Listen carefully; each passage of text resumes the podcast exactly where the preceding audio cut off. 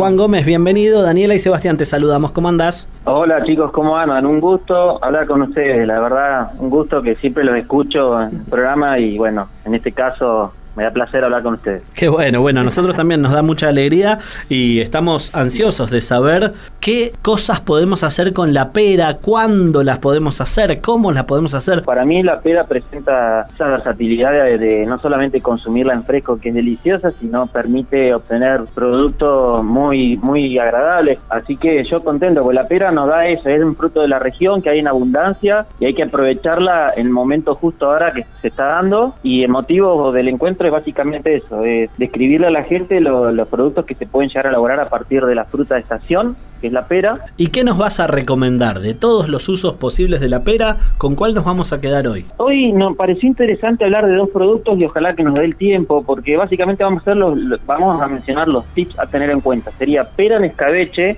sí. y pera en almíbar, que la propuesta es hacer en almíbar o al vino tinto o al vino blanco. Son productos deliciosos, son totalmente diferentes, algo salado como para una picadita y un, postrecito muy rico para aprovechar la fruta de estación. Bueno, lo, importante tener en cuenta, mucha gente de acá ya lo sabe, hay variedades diferentes de pera, la que la primera, la que sale, la, la más rica, la más conocida, la Williams, y que cuando está en su punto justo de madurez es espectacular el jugo, el gusto que tiene, pero para lo que es procesamiento, industrialización o lo que fuese, elaborar productos, conviene más utilizar la variedad Packhams, que es la que se está dando ahora, que es una variedad de pera de forma irregular, muy parecida a la Williams, que tiene más firmeza, entonces nos permite procesarla mejor porque va, va a poder admitir procesos térmicos de cocción. Eh, si el consumidor no sabe diferenciarla, como te decía, el formato irregular de la pera Packhams, que a veces son muy grandotas, irregulares en su superficie, bueno, estas son las variedades Packham. Si no, le puede preguntar tranquilamente al verdulero de confianza. Bien.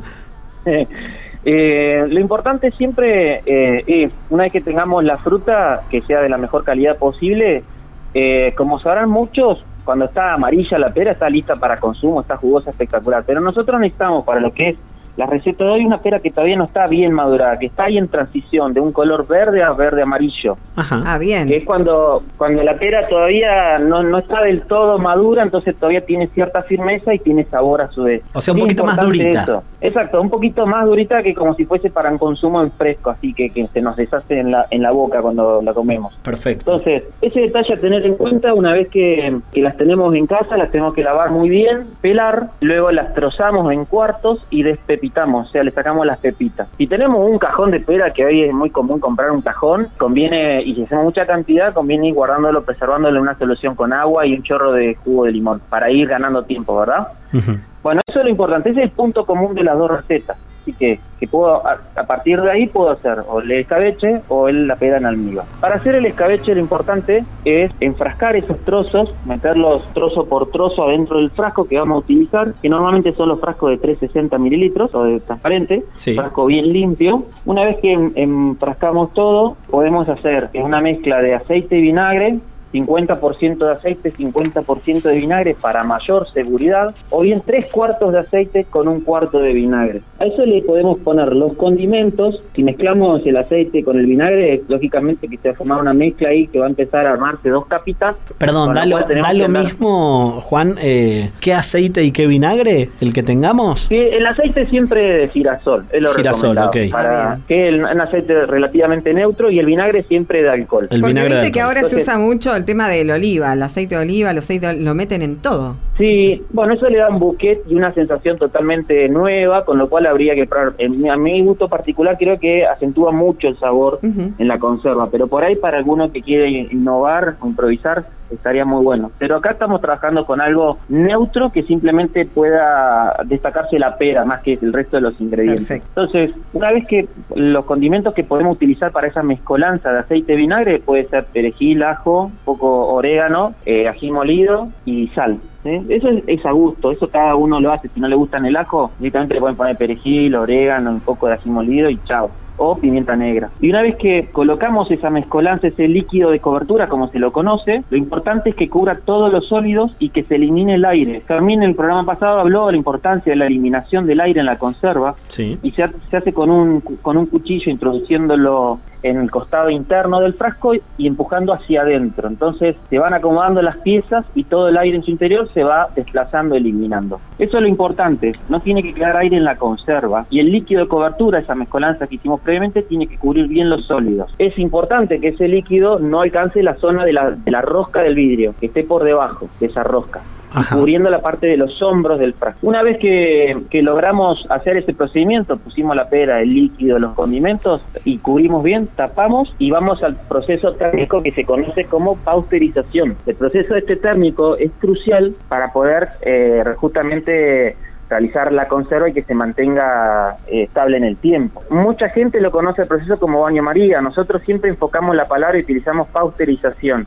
Es el que más miedo me da, de hacerlo mal y que el, producto no dure. Por eso es importante y nosotros esto en los talleres de capacitación que brindamos en el puesto Chañar, justamente lo que buscamos es que la gente no tenga miedo, le pierda miedo a todas estas cosas y adquieran la técnica y la destreza. Por eso están las salas disponibles para que la gente pueda acercarse, utilizar, aprender, y, sacarse todos esos miedos para que lo puedan aplicar después en su casa o en algún emprendimiento que quieran realizar. En este caso, los frascos se tienen que disponer en una olla con un agua tibia que podamos poner y cubrir bien los frascos que se cura bien la tapa, que la tapa no se vea, que no esté al aire, sino que esté cubierta con agua. Y se tiene que contar el tiempo desde que empieza a haber una ebullición franca del agua. A partir de ahí son 15 a 20 minutos de ebullición que el frasco tiene que estar. Ese es el, proceso que se conoce como pausterización y que para ese tipo de conserva, que es una pera que tiene algo de vinagre en su interior, con 15 o 20 minutos es suficiente para la eliminación de los microorganismos patógenos. Y es importante porque la pera es muy sensible al tratamiento térmico, que no nos pasemos de cocción y que podamos enfriar rápidamente el agua a esa pausterización. Y eso se logra sacando un poco del agua de la olla y colocando agua fresca hasta que se pueda ir bajando la temperatura.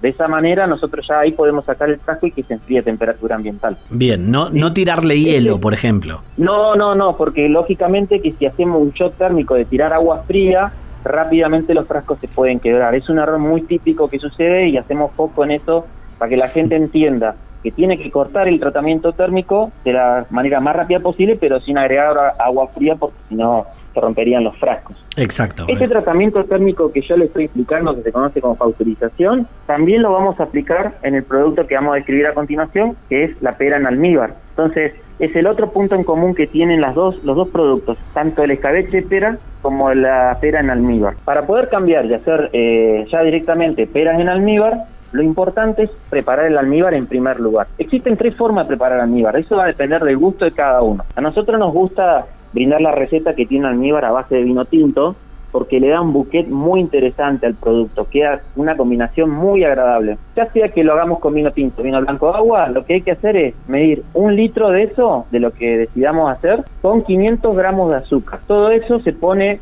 se mezcla y se pone a ebullición, ¿sí? que hierva unos 5 a 10 minutos y ahí ya preparamos el almíbar. Si vamos a usar vino tinto, recomendamos colocar una ramita de canela para que pueda darle un gusto también adicional, que queda muy rica la combinación vino tinto-canela. Y si es vino blanco con unas hojas de menta fresca, queda espectacular también, se realza mucho el sabor. Mira qué buen consejo. si es agua sola, con, uno, con un chorro de jugo de limón va también darle una acidez interesante al producto. Una vez que ya lo tenemos listo, ese mismo almíbar que ya está caliente, lo vamos a volcar sobre las peras que ya están enfrascadas, ¿sí? Trozo por trozo adentro del frasquito. Y el mismo objetivo que el anterior, vamos a cubrir bien con líquido los sólidos y vamos a eliminar el aire y rápidamente vamos a tapar y vamos a pausterizar. En este caso también recomendamos de 15 a 20 minutos para poder efectuar el tratamiento térmico correspondiente. Hay que tener en cuenta, y no se lo explique, que este tratamiento térmico que vamos a aplicar y recuerden, pausterización, no solamente va a eliminar los microorganismos en el interior del frasco, sino también va a ablandar un poco la pera. Por eso es importante saber que van a ocurrir dos fenómenos en paralelo. Por eso es importante fijando bien el tiempo y estar atento a ese tiempo que no se nos pase, porque si no después vamos a tener una pasta de, de pera en lugar de un trozo donde podamos comer dignamente. Exacto. ¿Y, cuánto tiempo de espera se recomienda a la hora eh, de ya pensar directamente en consumirlo? Eh, tanto para las dos preparaciones. Lo que proponemos es una conserva que una vez preparada se pueda consumir a lo largo del tiempo.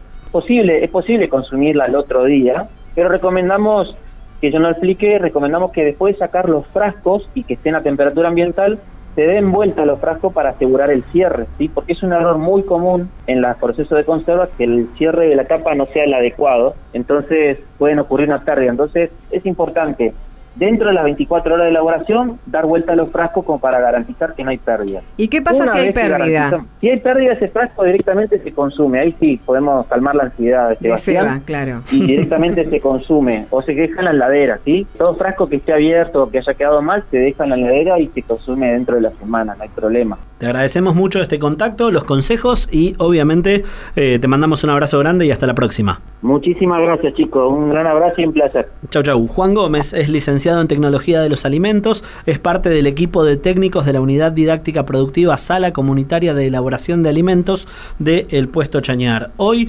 dos formas de preparar la pera. Por un lado, las peras en almíbar y un poquito más jugado, un poquito menos conocido, las peras en escabeche. ¿Vas a probar? Pero por supuesto, Dale, ¿y me traes un obvio, frasquito? obvio.